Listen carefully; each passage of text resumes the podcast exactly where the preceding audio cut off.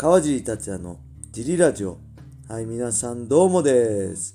えー、今日も茨城県つくば市並木ショッピングセンターにある初めての人のための格闘技フィットネスジム、ファイトボックスフィットネスからお送りしています。はいファイトボックスフィットネスでは茨城県つくば市周辺で格闘技で楽しく運動したい方を募集してます。体験もできるので、ホームページからお問い合わせをお待ちしてまおす願い。します。はい、そんなわけで、今日もよろしくお願いします、小林さん。えーと、はい。あ、最近ね、はい。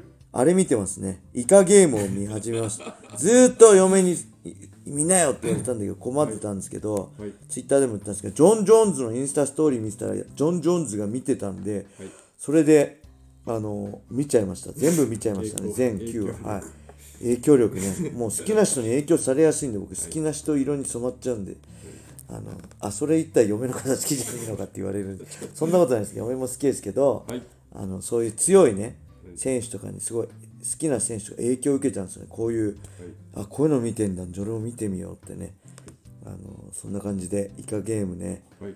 まあ面白かったですね。なんか日本でなんとなく見たことあるような感じなって言われカイジとかさなんかいろんなのを足して割ったような感じで逆にまあこれイカゲームの話してもしょうがないですけどあ世界的に有名じゃないバズってるじゃないですかはい。なんで日本でのそのあれでバズれなかったんだろう？ってすごいね日本でも同じクオリティの作れたんじゃないの？日本はあれです。あの、判権にうるさいんですよ。あそういうこと？だ出さないんですよ。あはいなるほど世界的に受けるように。あ出さない。だからネットフリックスあもったいないですねネットフリックス向けとかではい。作って出しゃいいのに、はい。そうじゃなくてなメインるほど。メイン収入があの広告収入とかになっちゃうんで、なるほど。あなんでそういう事情なん海ですね。海外を狙わずにまた別なんですね。そうそこに出すにはまた面倒くさいことあるってことか、なるほど。はい。さすが小林さん。はい。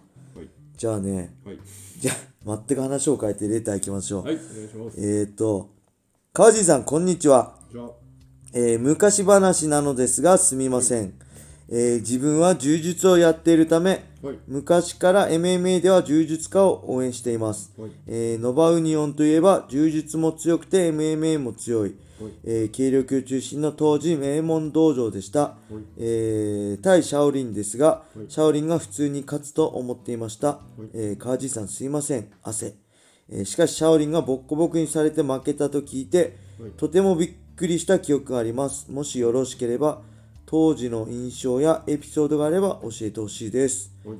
はい、ありがとうございます。ノバウニオンといえば、えーまあそう、僕、このシャオリンって僕と2回戦って、僕が新人を取った年2002年に戦って何もできずボッコボコにされて、えーその2年後にね、あのシュートのライト、現ライト級のタイトルマッチでリベンジ、KO して僕がベルトを取って、はい。まあ、そこからプライドに上がったっていうあれなんですけども、このノバウニオンっていうのはね、まあ、知らない人も今多いと思うんですけど、まあ、柔術の柔道場なんですけど、MMA も MMA も強いんですよね。USC でも、はい。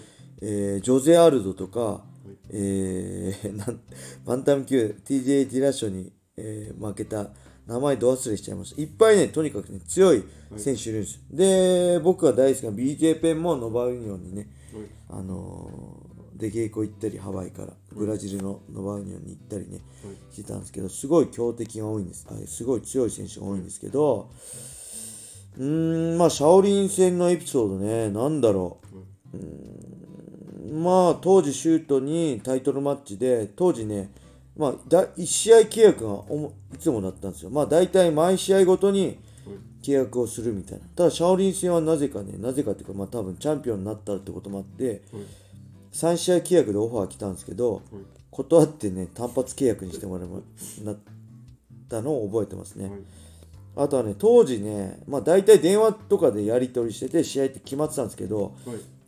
まあそのくらい宇野戦とか宇野さんとの戦いとかシャオリン戦ぐらいからねまあ面と向かって坂本さんがわざわざ茨城とかまで坂本さんってと現シュートサステインの代表ね。はい。当時もサステインの代表でまあトップですよねシュートの工業を組む。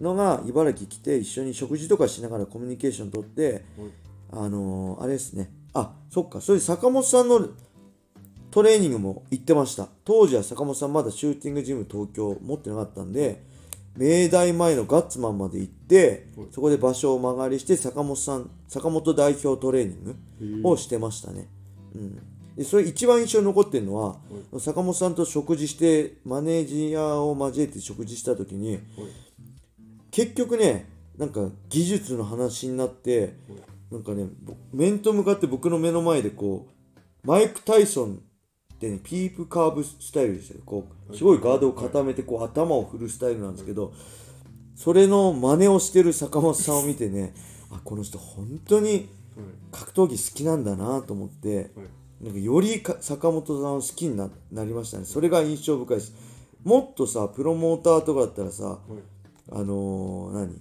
偉そうにしたりさあのーまあちょっと上からだったりさビジネスの話だったり興行の話だったりしそうじゃないですか。このカード組んだこうこうでカードがこうでとかじゃなくてそういう話をそうしつつ最終的に絶対あの技術の話になってマイク・タイソンの真似をするっていう 目の前で。もうそれが面白くてねこの人本当に好きなんだなと思ってね。格闘技が。シュートも好きだけど、そういうビジネスとかじゃなくて本当に格闘技が好きなんだなと思ってすごいそれが印象に残ってます。でよよりね坂本さんが大好きになりましたねそのエピソードで。はいそのぐらいですかね。もう一個いっちゃいましょう。はい。えーせっかくなんで、えーレターいっぱいいただいてるんでね、はいえーと、いつも配信ありがとうございます。えー前回の強いけど偉くない、全く同感です。はい私もそういう人は冷めて見ています。はいえー相手はプライドでしょうか？はいあからさまに無視されています。それ自体はもう構わないのですが、道場内にいてめいる時もあります。カージーさんは気がめいったり、重い時どう対処されてますかご回答いただけると幸いです。よろしくお願いいたします。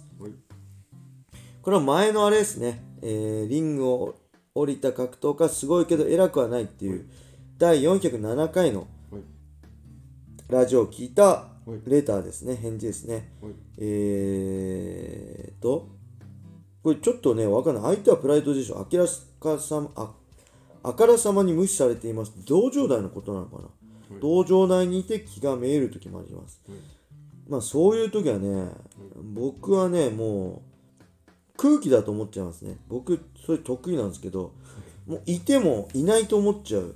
もうね、それね、まあ前も話したけど、JB スポーツに某 K1 選手が来て、ものすごいクソみたいな態度を取った時ね、はいもう明らかに僕もう、もう、フル、もう、仕方じゃないですよ。いないと思って、そこでいるんで、んもうね、なんとも思わないんですよね。